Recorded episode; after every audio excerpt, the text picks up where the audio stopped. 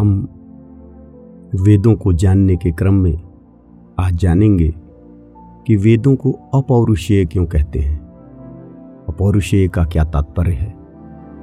और ऋषियों को मंत्र दृष्टा क्यों कहा जाता है? मंत्रों का निर्माता क्यों नहीं कहा जाता? वेद एक विज्ञान की किताबें हैं। और वैदिक मंत्र अपने आप में विज्ञान के नियमों को चित्रित करते हैं। वेदों को अपौरुषेय कहा जाता है। अपौरुषेय कहने का तात्पर्य है कि इनकी रचना किसी मनुष्य ने नहीं की। ये किसी मनुष्य की रचना नहीं है, क्योंकि इनमें जो ज्ञान है, वह मानव निर्मित ज्ञान नहीं है। इनमें सत्य का ज्ञान है, शाश्वत सत्य का ज्ञान है।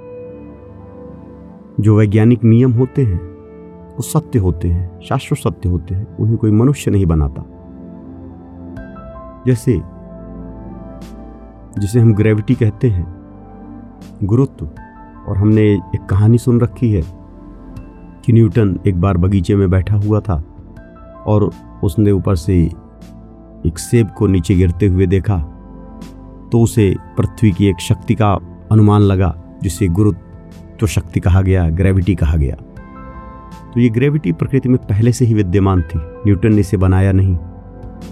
न्यूटन ने केवल इसे देखा ऑब्ज़र्व किया। न्यूटन क्या हुआ? इसका दृष्टा हुआ। उसको देखने वाला, उसको समझने वाला, उसको जानने वाला, न कि उसको क्रिएट करने वाला। इस अर्थों में न्यूटन भी मंत्र दृष्टा है, क्योंकि उसने उस शक्ति को, उस मंत्र को देखा। वैदिक ऋषि भी वही मंत्र दृष्टा है। मंत्र दृष्टा का तात्पर्य है साइंटिस्ट, वैज्ञानिक, जिसने प्रकृति की शक्तियों को देखा और प्रकृति की शक्तियों को देखकर उनके नियमों को खोजकर मानव हित के लिए उनका प्रयोग।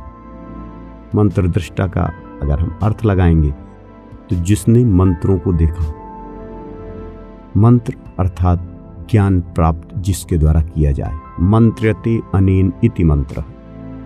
तो ज्ञान प्राप्त करने के तरीके को जिसने साक्षात किया, साक्षात्कार किया, वही मंत्र दृष्टा है।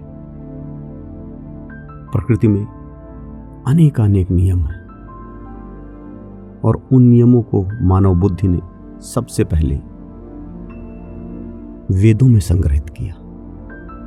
वेदों में देखा प्रकृति की शक्तियाँ, जिसे हम अग्नि कहते हैं, एनर्जी के रूप में। और बड़े ही सुखद आश्चर्य की बात है कि वेदों में जिस तरह एनर्जी को डिस्क्राइब किया गया, और आज का मॉडर्न साइंस जिस तरह एनर्जी को डिस्क्राइब करता है, दोनों बड़े ही सिमिलर हैं।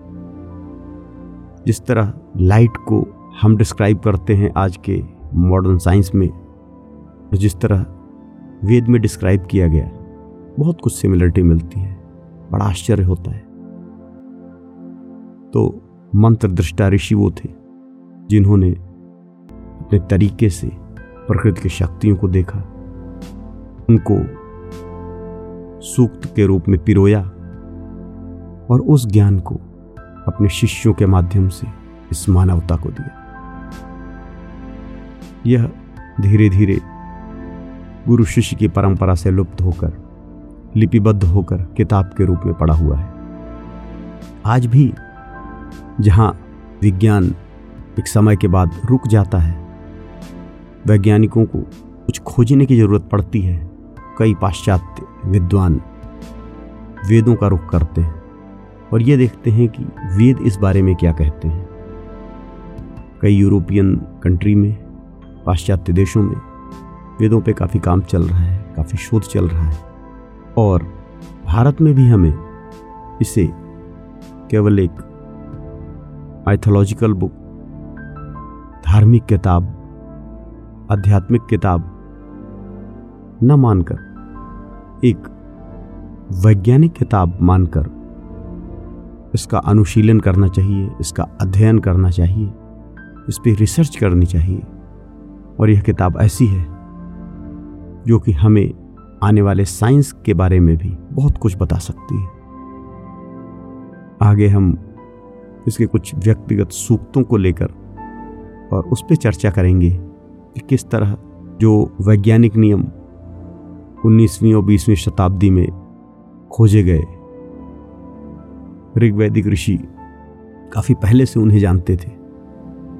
और दूसरी बात, कुछ ऐसे रहस्य जो कि अभी भी अनसुलझे हैं विज्ञान के लिए। वैदिक सूक्त उनके बारे में क्या कहते हैं? हरिओम तत्सत।